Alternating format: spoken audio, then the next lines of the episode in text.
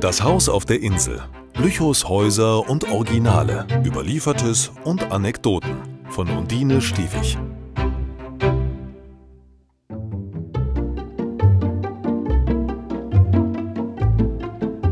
Auf dem Markt zu Satemin.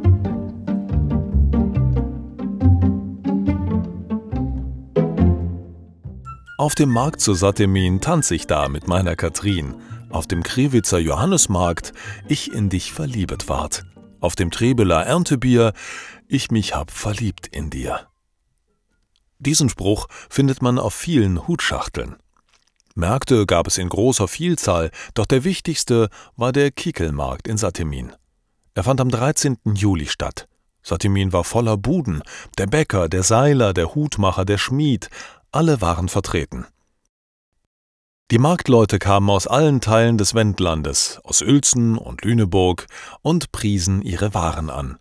Die Mädchen putzten sich in ihrer prächtigsten Tracht heraus, um sich in ihrer ganzen Schönheit den Burschen zu zeigen.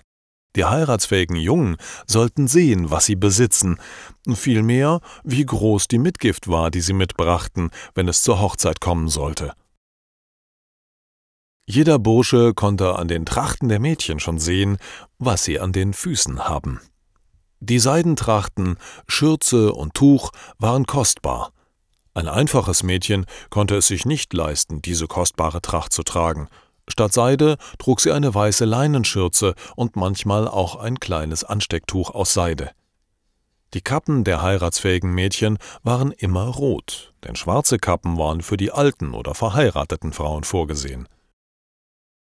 Die Schleifenbänder, die an der Timpmütz am Hinterkopf hingen, waren mit Perlen und Pailletten bestickt. Je mehr bestickt war, umso reicher war das Mädchen.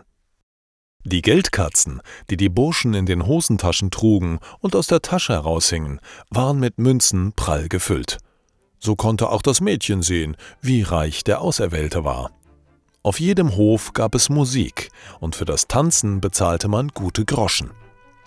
Bis in die frühen Morgenstunden wurde getanzt, gelacht und auch viel Bier getrunken. Wenn sich ein Paar gefunden hatte, trat nun der Freiwerber oder in Olwesch, eine ältere Frau, die eine beredte Zunge hatte, auf den Plan. Für ein Zustandekommen einer Heirat waren die Eltern ausschlaggebend. Die Besitzverhältnisse mussten stimmen.